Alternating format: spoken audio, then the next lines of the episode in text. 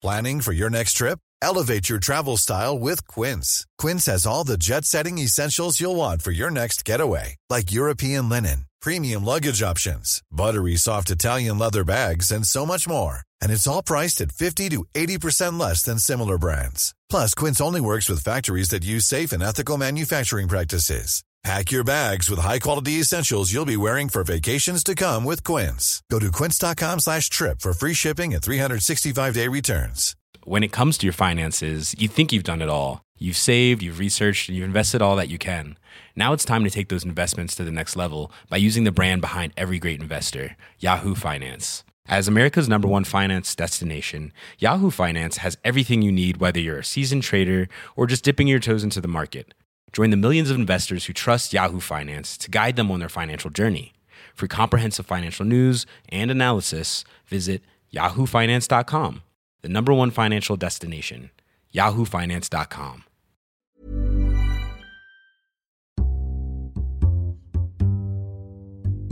Hello there, and welcome to the Times Business Podcast. That's where we look ahead to some of the events, at least, that are going to be moving market and certainly shaping investment decisions. I'm Robert Miller.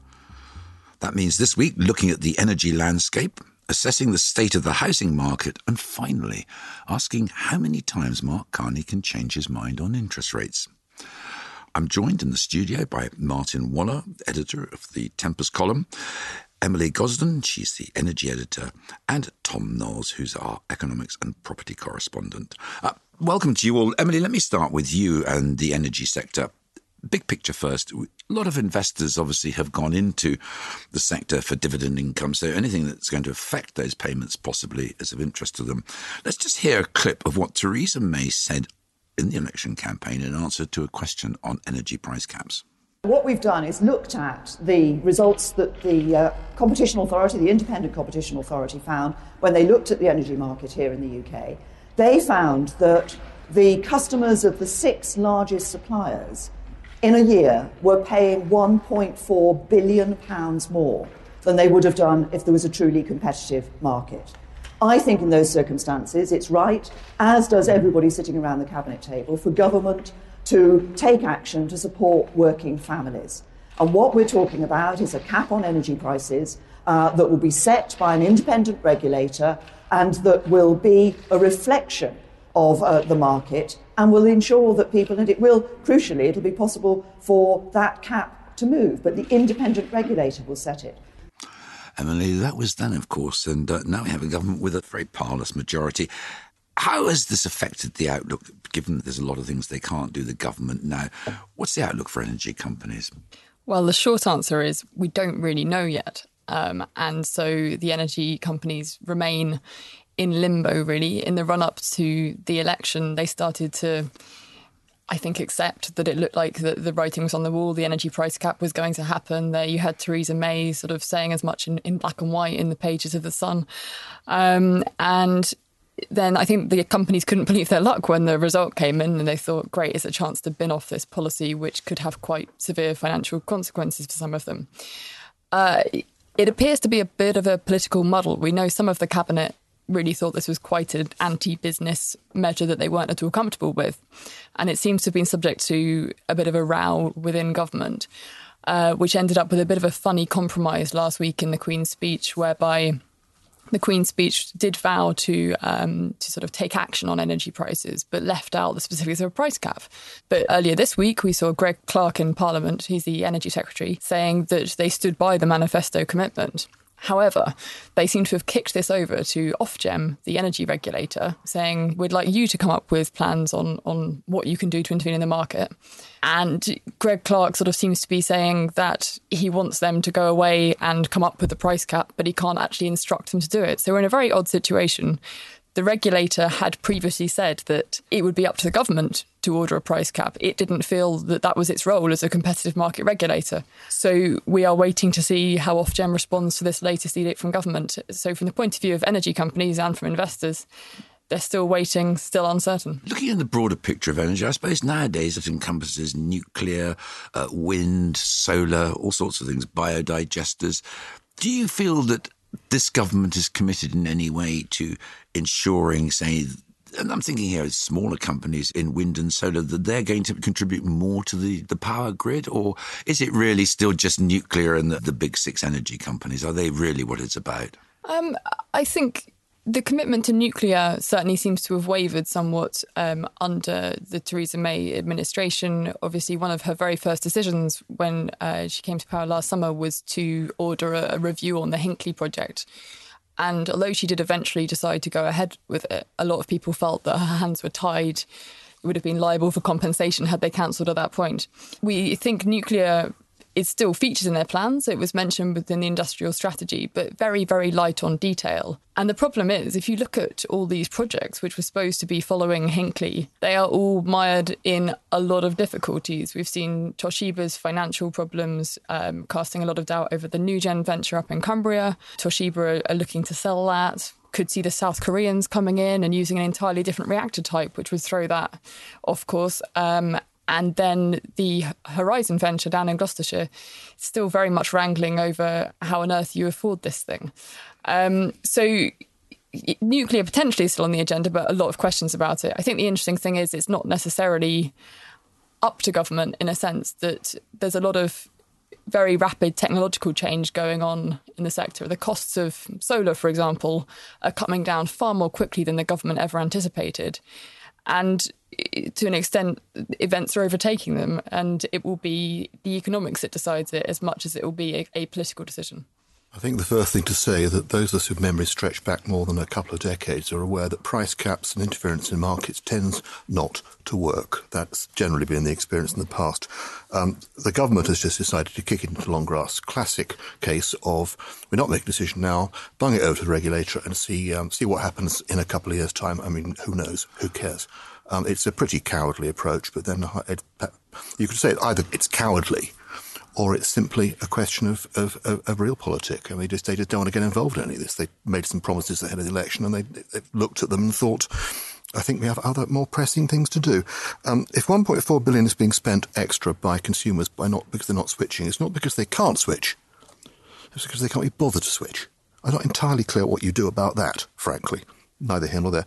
In investment terms, I, I, I wouldn't lose a moment's sleep over the sort of dividend yields you're getting, particularly like National Grid, um, on any of this. I don't think it has any investment relevance whatsoever, frankly. Certainly not in the, in the next couple of years. Emily, do you think that's do you think that's fair? Well, I suppose National Grid is in in the lucky position uh, that, that, because most of its UK business, at least, is is regulated. Then it's kind of insulated from this from the pure retail price impact of, of any uh, price caps that might come in. Uh, Centrica and SSE would be the two who would be most exposed. Um, and, you know, when this proposal first came out, people were questioning how sustainable their dividends would be. Um, but certainly given the weaker position that the government is in and given that the regulator itself appears reticent to go for this, one would have to think that things are pointing towards a more benign outcome than they were prior to the election, at least. I think, to be fair, the concerns over Centrica and SSE dividends weren't, weren't really uh, an awful lot to do with a potential price cap, more to do with what's happening within the company, the companies. Tom, uh, if I could bring you in here it seems to me that a lot of the things we've just talked the, the, the wind, the solar uh, that, that, were mentioned, a lot of these industries receive huge subsidies ultimately from the taxpayer. If, as Emily was saying, that things like solar panel, the costs are coming down, presumably this is good news for a treasury that's looking to save money. And do you think, or do you hear from your sources in the treasury that they would like to cut some of these subsidies that they're giving away because, goodness me, they could find other things to do with that money? Yes, I, am I'm, I'm sure. I'm sure they would. Um, but as Emily says, it, it, it's the the economy takes over, doesn't it? it that's what governs things, and I, I, think in a way the government can only do so much. it's going to be sort of what becomes cheaper over time. If ex- coal extraction becomes more expensive, if sort of it, will be interesting to see if in future the consumers become more conscious that they want their energy to come from wind or solar. There was it feels odd that you know, five years ago or, or more, there was such a talk about uh, environmental concerns, and now that seems to have dropped out of the picture entirely, hasn't it? I mean, I, I, I, think no one really talks about that anymore, and certainly the Conservatives have dropped that as the, one of their key images of being more eco-friendly and relying more on you know alternative fuels. Emily, do you, do you feel that they are now getting to a stage, these ones we've been talking about, a lot of smaller companies involved in these, that at last they might be able to stand on their own feet, that there is an economic case for alternative renewable energy sources as opposed to the dominant, you know, the coals, the the crude oil, that sort of thing? I don't think we're there yet, but I think there are signs that it is is moving rapidly into sight. Um, there are still some subsidies on offer for um, for things like household solar panels, so they're, they're much reduced from from what they were. Um, maybe they're barely subsidies anymore, and those are actually getting to the point where if you install those and also perhaps go for a home battery to complement it, so you can save up that solar power when you don't need it during the day because you're out at work and you can use it in the evenings and cut yourself off from sort of more expensive grid energy, then it is starting to become a more attractive investment proposition. You hear companies talking about people being able to make their money back in 10 years or so, and they think that's going to come down to sort of six or seven years as you install the batteries, which can do sort of sophisticated things where they discharge power back to the grid when it needs it rather than you using it.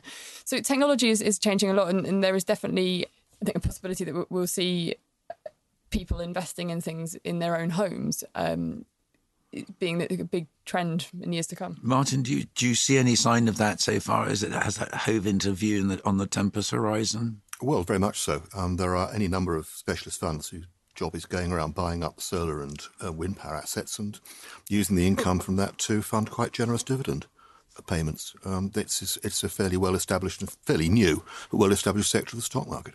Well, I'm getting the feeling all is not lost on the energy sector then for an investment case.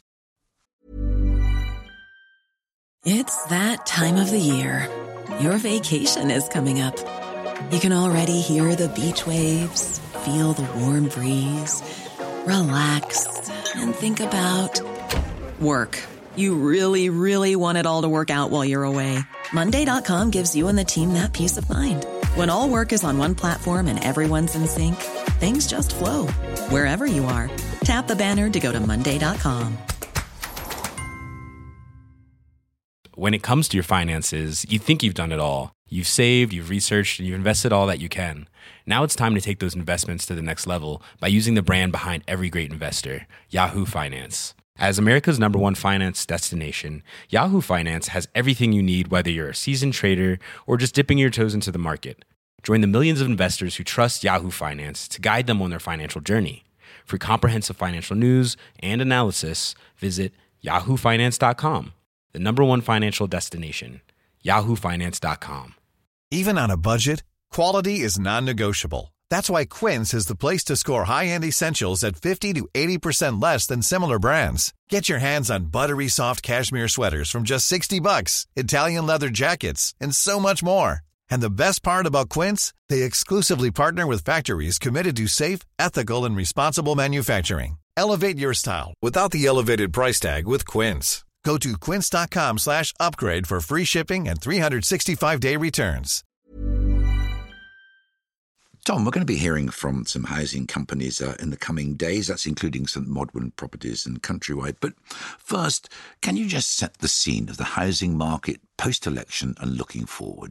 If I was looking for a house or looking to sell a house, would it be a good time? Oh, well, um, I, f- I feel you'll get very mixed messages about that at the moment. I mean, uh, if you had asked me last month, I would have said house prices are starting to drop. Nationwide uh, showed three months of consecutive uh, monthly house price drops, which is the first time that had happened since 2009. And so there was lots of concern about whether you know the housing market is starting to come near perhaps a, a correction, we could say, not a fall, I don't think.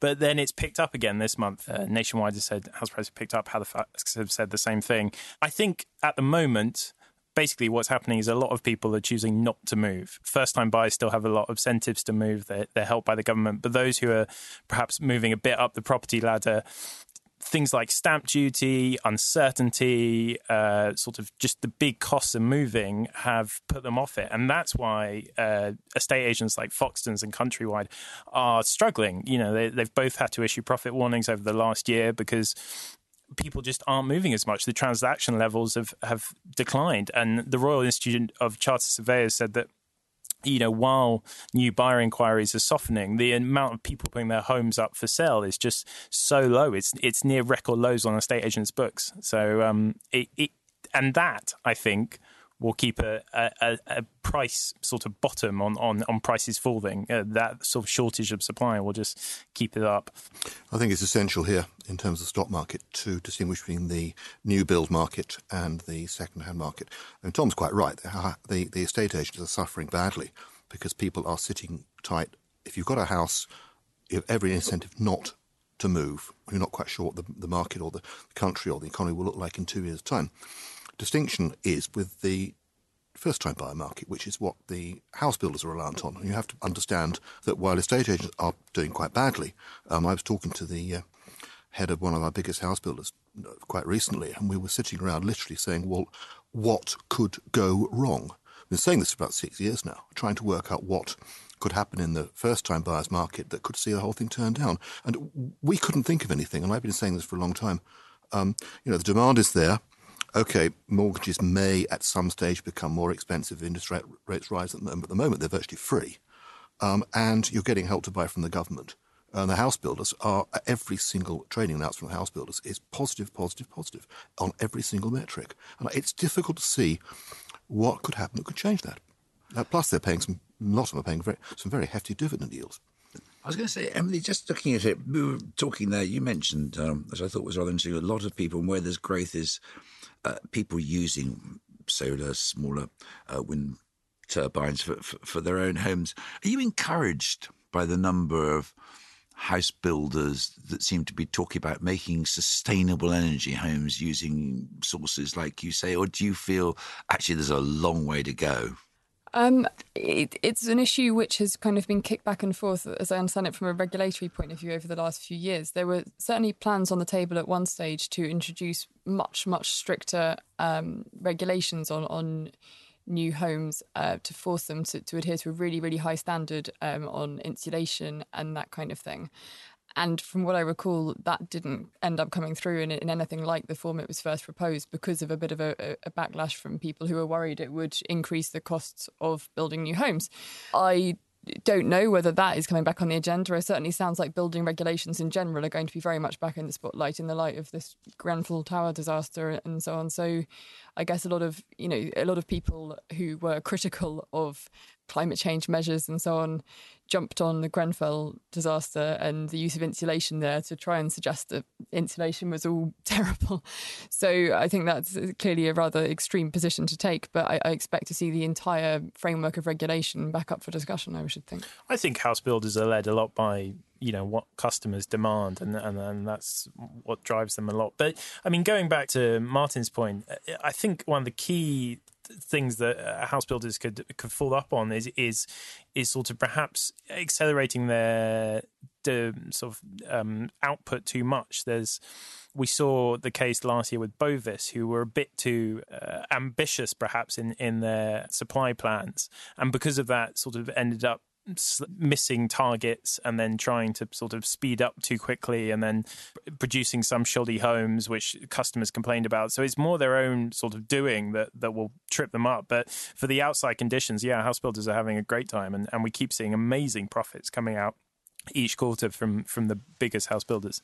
Well one of the things we've all talked about there was interest rates. And of course, with your economics uh, correspondence hat on, perhaps you can shed some light on the forward guidance that's uh, being given by Mark Carney to markets uh, and consumers about the likelihood of an interest rate, which obviously is going to affect us all. Let's listen to a clip of what the Bank of England governor said just earlier this month. Different members of the MPC will understandably have different views about the outlook and therefore about the potential timing of any bank rate increase. From my perspective, Given the mixed signals on consumer spending and business investment, and given the still subdued domestic inflationary pressures, in particular anemic wage growth, now is not yet the time to begin that adjustment. Tom, the governor there, he's changed his mind again, hasn't he? Yeah. Uh, fast forward in uh, just just a week later, and Mark Carney says that some removal of monetary stimulus is likely to become necessary over the coming months if business investment continues to grow even while consumer slowdown is is is uh, as consumer spending starts slowing. Whoosh, that's the sound of the the pound soaring to a three week high against the dollar on on the back of those comments, uh, and lots of people saying, you know, you're making things quite confusing for us because only a few hours earlier, Jon Cunliffe, um, another uh, Bank of England official, deputy governor, deputy governor, said uh, we've got ages to to raise rates. Um, we need to check more what happens with Brexit and inflation, and our our job is to you know try and keep a a lid on inflation, but also make sure that no one's getting, you know, unemployment doesn't start spiking up. Um, so, you know, it, it, comes back to this thing that this this nickname that somewhat haunted Mark Carney, the unreliable boyfriend, where we we feel he often flip flops about wh- whether he thinks interest rates should go up or down. I think the fact that three members of the Monetary Policy Committee voted last month to raise interest rates suggests that there is a sort of momentum building for pushing them up. And even if they, I mean, they would only be pushed up, I think, by you know to 0.5 percent, which which wouldn't make a huge amount of difference. Um, so I think it's a long way off before we start seeing rises that will affect households in a dramatic way. Yeah, glad to agree with that. I think half percent on uh, interest rates really. I mean, I, I, I, can recall taking out my first mortgage many, many years ago, and they went, went to something like to 19%. It was pretty horrendous. We're never going to see that again, thank God. Of course, the big, big problem is going to be um, that the government, the, the, the, governor of the Bank of England has two two main things to look at. One is inflation, and one is consumer lending, and, and the two really are pulling in different directions at the moment. I suggest part part of the problem he has. I'm baffled. I mean, I don't think it's helpful for, for business for him to say one thing one week and one, one one thing the next. And of course, he was actually when he was appointed, he, he talked a lot about forward guidance, didn't he? He's doing a lot of forward guiding at the moment, unfortunately, in different directions. It's not a good. It's not a good image to portray, is it? it it's not. But to be fair to Mark Carney, central bankers uh, why uh, across. well, yeah, a good point. But no, to be to be fair, yesterday uh, there was lots of complaints about central bankers because the ECB was having a similar problem.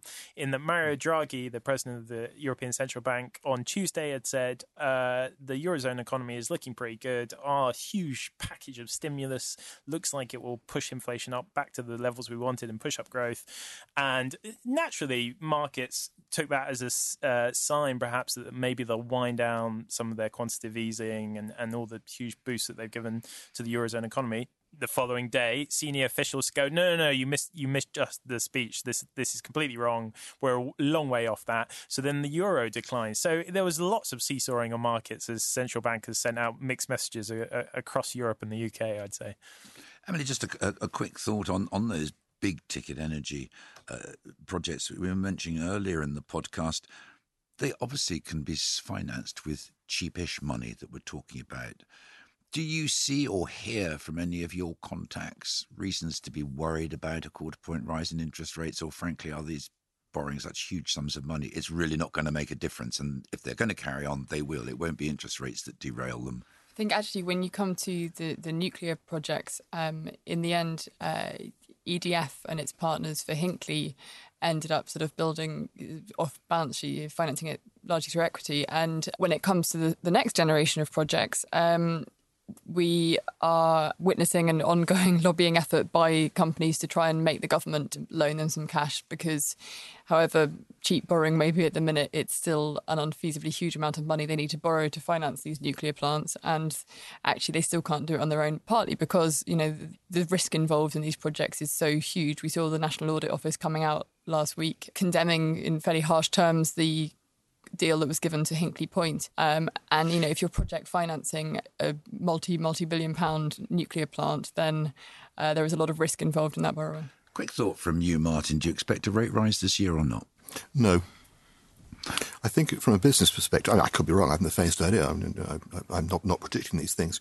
Uh, on balance probabilities, I, I, suspect probably not. If it is one, it'll be a, a token gesture 0.5%, as Tom says, and all that's saying is, look, you know, the, the future direction is upwards. From business perspective, um, businesses are either stuffed with cash are not bothered, or they have long-term borrowing facilities locked in place at extremely attractive rates. It wouldn't make a blind bit of difference to UK business, I don't think. Tom? Uh, it's a real tricky one. Uh, markets are all saying about 2019, but I think, yeah, I think perhaps around the Christmas time of this year, start of next year, we will see it. We will see a rise. Oh, happy so you're Christmas. covering your, your bets there, Tom. I mean, so yeah, I'm Christmas hedging. with this year or, or start well, of next January, year. So yeah, is it going to yeah. be this year or next year? Uh, it, Uh, all right, I'll, I'll go out on a limb and say the end of this year. There you go. So within this calendar year. Yep. Good. I'm saying I'm saying next year. Okay. Excellent. We'll see who's wrong. Are you a gambling man? Sort them out, Emily. What This do you sounds almost as risky as forecasting oil prices. I'm keeping clear. Dear, and I won't even ask you that one. All right, thank you all very much, and that's about it for now. But uh, watch out for those financial updates in the coming days. As we said, there's Ocado, uh, St Modwen Properties, and Countrywide. And you'll find all those and the other news and analysis online. Your phone, I was going to say your telephone, I mean your mobile phone, tablet, or in, pa- in the paper. If you are a subscriber, then don't forget to sign up to our daily morning and lunchtime email bulletins from Richard Fletcher. If you aren't, then go to thetimes.co.uk and you can sign up there. And we are on iTunes, so you can subscribe. Now, all our three guests, my thanks obviously to Martin Waller, Emily Gosden, and Tom Knowles. They're all on Twitter, so you know what to do. Follow them. Please join us again next week, and thanks for listening. When it comes to your finances, you think you've done it all. You've saved, you've researched, and you've invested all that you can. Now it's time to take those investments to the next level by using the brand behind every great investor, Yahoo Finance. As America's number one finance destination, Yahoo Finance has everything you need, whether you're a seasoned trader or just dipping your toes into the market. Join the millions of investors who trust Yahoo Finance to guide them on their financial journey. For comprehensive financial news and analysis, visit yahoofinance.com, the number one financial destination, yahoofinance.com.